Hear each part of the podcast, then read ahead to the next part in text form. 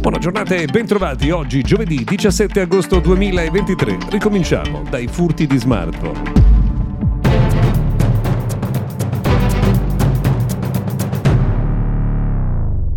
Benvenuti dunque oggi al nostro notiziario quotidiano dedicato al mondo della tecnologia. Buone vacanze se siete ancora in fase di riposo, ben tornati in città se invece state riprendendo le vostre vecchie abitudini. Oggi cominciamo dai ladri di smartphone perché arriva una notizia dall'Inghilterra piuttosto curiosa, ovvero che nel eh, cuore di Londra viene rubato uno smartphone ogni 6 minuti, circa 250 smartphone al giorno, 90.864 smartphone all'anno sono rubati eh, nella città di Londra. Pensate che questo fa di Londra la capitale assoluta dei ladri di smartphone.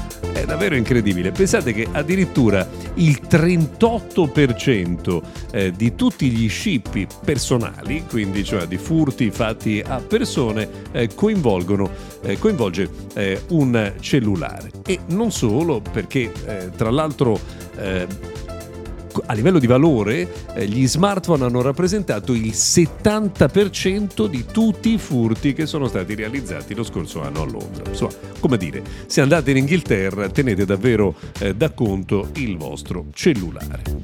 Ieri è stata una giornata molto intensa con un eh, sacco di notizie, vediamo di eh, riuscire a raccontarvele un po' tutte. Tesla, come forse saprete, ha lanciato Model S e Model X ad un prezzo più basso con quello che viene chiamato lo standard range si sta cominciando a capire che in realtà all'interno dell'automobile non cambia nulla, eh, ma le prestazioni sono limitate a livello software. Qualcosa ci dice che presto troveremo versioni hackerate sul mercato. Cominciamo a proiettarci verso IFA 2023, eh, l'appuntamento di fine mese a Berlino e Honor potrebbe arrivare addirittura con tre smartphone pieghevoli. Honor Magic V2, Honor Magic V2 Lite e Honor Magic V2 Slim. Honor sarebbe al lavoro anche per realizzare un modello flip, non dovrebbe essere eh, presentato a Berlino, però chi può mai dirlo? Ci avviciniamo anche al momento del lancio di iOS 17, eh, tra l'altro è arrivata un'altra beta nella giornata di lunedì, se siete appassionati insomma potete scaricarla già ora sul vostro eh, iPhone, mancheranno però al momento del lancio tre applicazioni importanti, una è la Journal App, il diario in pratica, eh, mancheranno le playlist collaborative su Apple Music e anche AirDrop eh, via internet. AirDrop è una delle funzionalità funzionalità più apprezzate, quella che permette di scambiarsi files eh, tra iPhone quando si è in vicinanza. No?